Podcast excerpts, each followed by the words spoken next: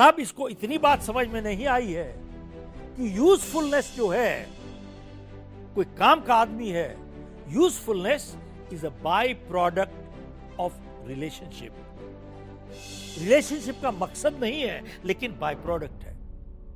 अगर मकसद हो जाए तो मकसद पूरा हो जाएगा, उसके बाद रिलेशनशिप खत्म हो जाएगी।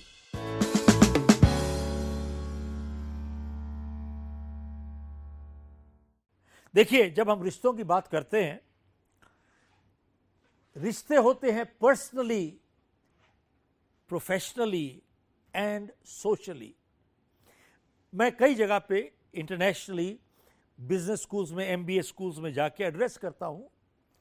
तो आज पल, आज तक वहाँ पे सिखाते हैं कि भैया आप नेटवर्क करना सीखो। Network. Join the Rotaries Lions को ज्वाइन करो चैम्बर को ज्वाइन करो चैम्बर ऑफ़ कॉमर्स को ज्वाइन करो एंड नेटवर्क करना सीखो। तो ये देखते हैं कि साहब नेटवर्क कर रहे हैं। तो इनसे पूछो कि भैया क्या कर रहे हो आप? बोले, मैं कांटेक्ट बना रहा हूँ। कांटेक्ट अरे कांटेक्ट क्यों बना रहे हो भाई? क्या? कल को काम आएगा। काम का आदमी है, बना के रखो। पैसे वाला है पॉलिटिशियन है गुंडा है, बदमाश है आईएएस है आईपीएस है अरे कुछ है, कभी ना कभी काम आएगा। काम खत्म हुआ, दोस्ती खत्म हो गई। सब इनको खाली यही सिखाते हैं कांटेक्ट बनाओ। इनको ये नहीं सिखाते कि कांटेक्ट बनाने में और रिश्ते बनाने में बहुत फ़र्क होता है। हमारा दफ्तर है एक सिंगापुर में। एक दिन मैं डिनर से वापस आया तो लॉबी में मेरे को एक सज्जन मिले, मेरे से पूछते हैं कि आप डिनर से आए हो? मैंने कहा साहब। बोले, आप कुछ लोगों को मिले हो? आज शाम को? मैंने कहा साहब, मिला हूँ। तो मेरे को कहता है कि मैं उम्मीद करता हूँ कि जो आप, जिन लोगों को मिले हो, शायद आपके काम आ सकें आगे के लिए।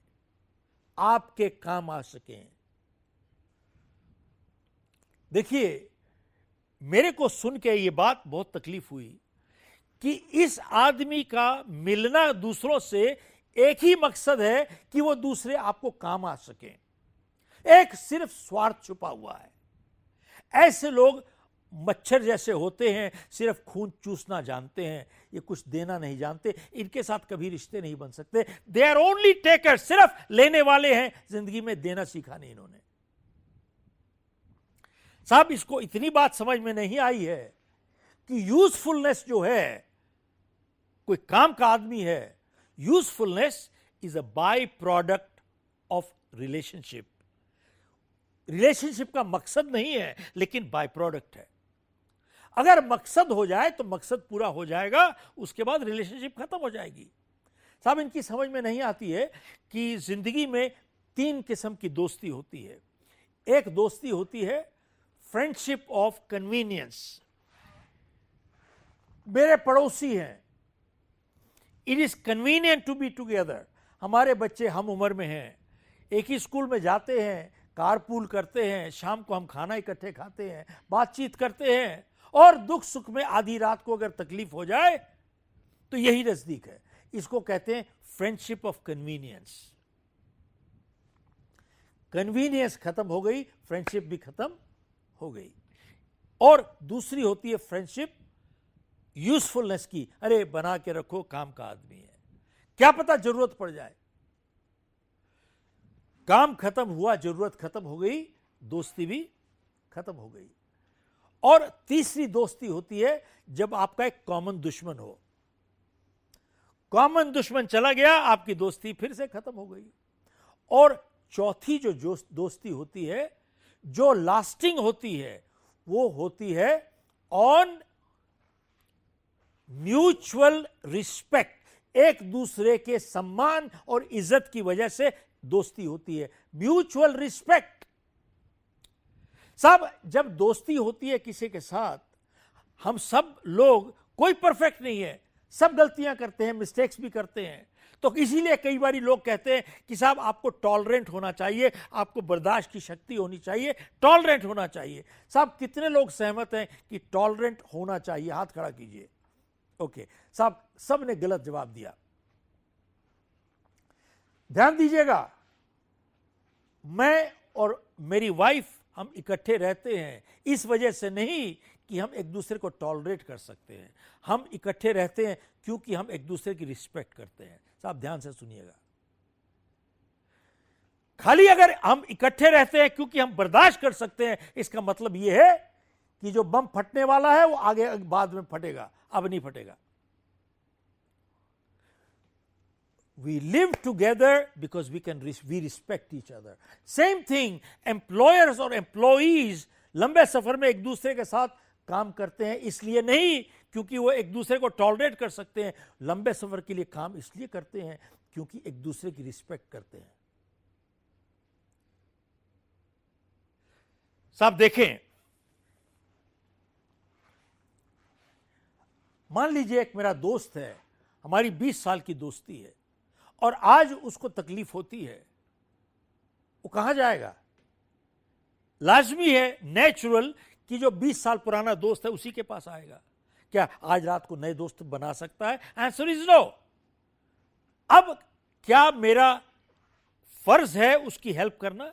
आंसर इज़ यस मेरा फ़र्ज़ है, और मैं हेल्प करता हूँ, क्या मैं एहसान कर रहा हूँ? आंसर इज़ नो और नहीं हेल्प करता तो क्या मैं अपनी दोस्ती निभा रहा हूँ? आंसर इज़ नो मदद करना एक फ़र्ज़ है, एक कर्तव्य है, एक ड्यूटी है।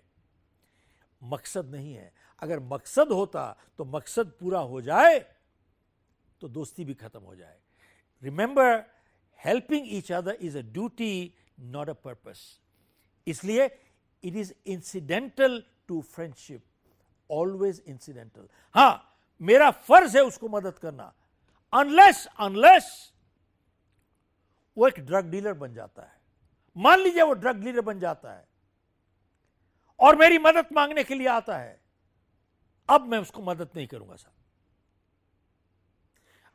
भाई, कोई इंसान मार्ग से, रास्ते से भटक जाता है, एक दोस्त का फ़र्ज़ है उसको वापस लाना। लेकिन वो नहीं है, वापस आना चाहता। वो ड्रग्स बेचना ही चाहता है और देश के साथ गद्दारी करना चाहता है, देश की सीक्रेट्स बाहर भेजना चाहता है। अगर मैं उसके सहयोग से साथ खड़ा रहता हूँ, उसकी मदद करता हूँ, क्या मैं भी चोर नहीं बन गया? क्या मैं भी ड्रग डीलर नहीं बन गया? क्या मैं भी गद्दार नहीं बन गया? याद रखिए, जो चोर के लिए सीढ़ी पकड़ता है वो उतना ही चोर है जो इंसान जो चोरी करने अंदर जाता है। ये टाइम है कि अगर वो गलत काम करना चाहता है, ड्रग डीलर कर, रहना, बना, बने रहना चाहता है, अगर ड्रग डीलर ही ड्रग्स ही डील करना चाहता है, बेचना चाहता है और दुनिया को मुश्किल पहुंचाना चाहेगा तो ये टाइम है कि हमारी दोस्ती खत्म हो गई। आप अपना रास्ता पकड़ो मैं अपना रास्ता पकड़ता हूँ। क्यों? इस वजह से, याद रखिए, मेरी वफादारी और लॉयल्टी जो है it is with my values मेरे सिद्धांतों और उसूलों के साथ है। इंसान के साथ नहीं है, ना ही किसी ऑर्गेनाइजेशन ऑर्गेनाइजेशन के साथ है। मेरी लॉयल्टी वफादारी मेरे सिद्धांतों और उसूलों के साथ है। साहब, मेरा सिर्फ़ यही कहना है, सिद्धांतों को पकड़ो और आगे बढ़ो। जो लोग सेलेक्ट होते हैं आईआईटी में they are intellectually very strong very strong उनका आईक्यू बहुत ज़बरदस्त है। वो हिंदुस्तान की क्रीम है साहब। इंटेलेक्चुअली वेरी स्ट्रांग बट दूसरी तरफ़ से आप देखिए who has the highest suicide rate also people right there intellectually strong है, लेकिन इमोशनली कमज़ोर है साहब।